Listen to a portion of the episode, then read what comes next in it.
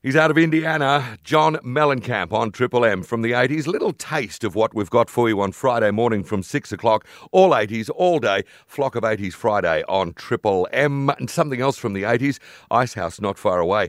You've got the drive home across WA. It's Cliff on Tuesdays. Oh, I just love Tuesdays because I get to pick this man's brain and he brings us gadgets and all sorts of things from the technical world from EFTM.com. Hello, Trevor Long. Hello from the technical world. Ta-da! Mate, I've got two questions for you. One, l- l- both of them I'm not sure about. One, maybe there's something to it, I'm not sure. But I'll give you the Reader's Digest.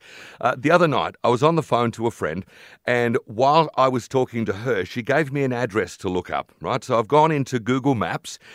For the sake of the exercise, say it was 14 Richard Street, Claremont, right? That'll do. So I've just put in 14R, and then straight away at the top of the list came up 14 Richard Street, Claremont. And I went, whoa, that's very strange. And then another time this week, uh, I met our lovely next door neighbour. Hello, Hannah, how are you?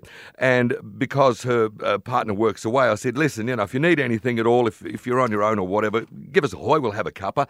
Um, and we, we exchange phone numbers. Went inside, not an hour later, I'm looking at my Facebook, and bingo, there is her name, suggested friend. How does this happen, Trevor? Two very separate and unrelated issues, but the first one is most likely a pure coincidence. And um, you know, Google is very good at predicting. So what it does is it, it looks at streets and things, and it tries to ensure ensure that you don't have to type too much. You know, it happens with when you're searching. It happens with anything on Google. So I'm going to put that one down to, to luck and coincidence, but you know, without knowing the exact address and all these things, that it might be popular. There could be a whole range of reasons why Google would prioritise that result.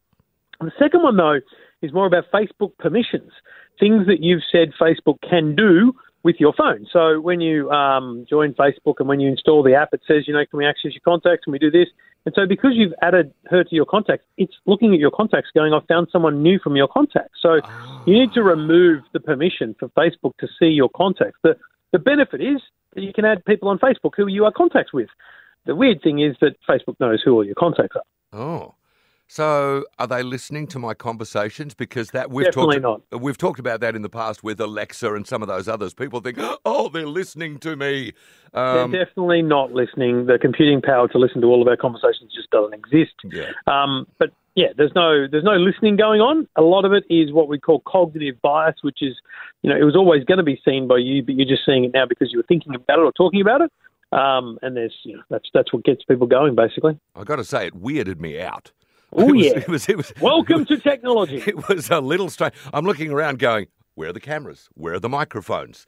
Um, yeah. They're at work, okay. Cliff. They're at work. Yeah. Well, true. There's one there. Uh, Tech, you've talked about Wordle. Someone is going to make an absolute fortune out of this. It's a board game now. Give us the rundown. Yeah, so New York Times bought Wordle from its original creator for, I don't know, three or four million American dollars. And, you know, they've got to make their money back. So what they've done is they have um, created a board game, which is pretty cool. So I actually love it because it's completely zero tech, but I'm looking forward to doing this with my kids. So imagine you're the wordsmith, let's say, um, instead of the banker for Monopoly, you're the wordsmith in Wordle. You write down a five letter word and you keep it close to your chest. Then everyone else around the table has a little whiteboard with squares and they have a marker and they write down their word. And then you go around and give them a, a green dot for the right letters, a yellow dot for the right letters in the wrong spots. And everyone then guesses again until someone gets it and someone wins the points and you have another round. It's a completely old school manual uh, whiteboard marker style of Wordle. And I think it's awesome. Is this going to be one of those ones where you'll uh, play with the family over a couple of weekends, and then it'll be put, you know, over there in the cupboard, and you might bring it out once a month or whatever if it's raining? I mean, I think it would get as many uses as a game of uh, Monopoly does in Sure. the average family home. Let's be honest, but Mm. uh, you know, I think it's a great way of engaging together as a family. Um, so I genuinely think it has legs. Uh, not you know for every you know fun games night, but for a lot of good times, I think it's a it's a really fun family exercise. Let alone maybe something with your with your dinner party friends. Christmas will be here before we know it. I just want to touch on this one too. Netflix with ads definitely happening now. Definitely happening. There'll be a lower cost subscription plan that will come not with not just with a lower cost, but with ads. So ads won't come to existing subscriptions, but there'll be a new lower cost which will then have ads. Ah, because I mean, there seems to be ads on there now, uh, or a lot of lot of promos and stuff for. No, they're just promos, but you don't you don't get them before you watch a show. You're going to see proper ads before you watch your favourite show now. Mm, right. Is that going to be a problem for people? Do you reckon? Only for cheapskates who don't pay for Netflix now and want it when uh, when it's cheaper. But, you know, I'm going to keep paying. If they put my price up, I'll be filthy. Yeah, yeah. Uh, once again, good point, well raised. These stories and lots more at EFTM.com. Trevor Long, thank you, and you have a good seven days. We'll catch up. Cheers, my friend. Talk to you then. Take care. We're going to put this on the catch up page too via triplem.com.au and, of course, on the listener app, which I don't think is listening. L I S T N R. Get it wherever you get your apps. Trev's back next week on Triple M for the drive home.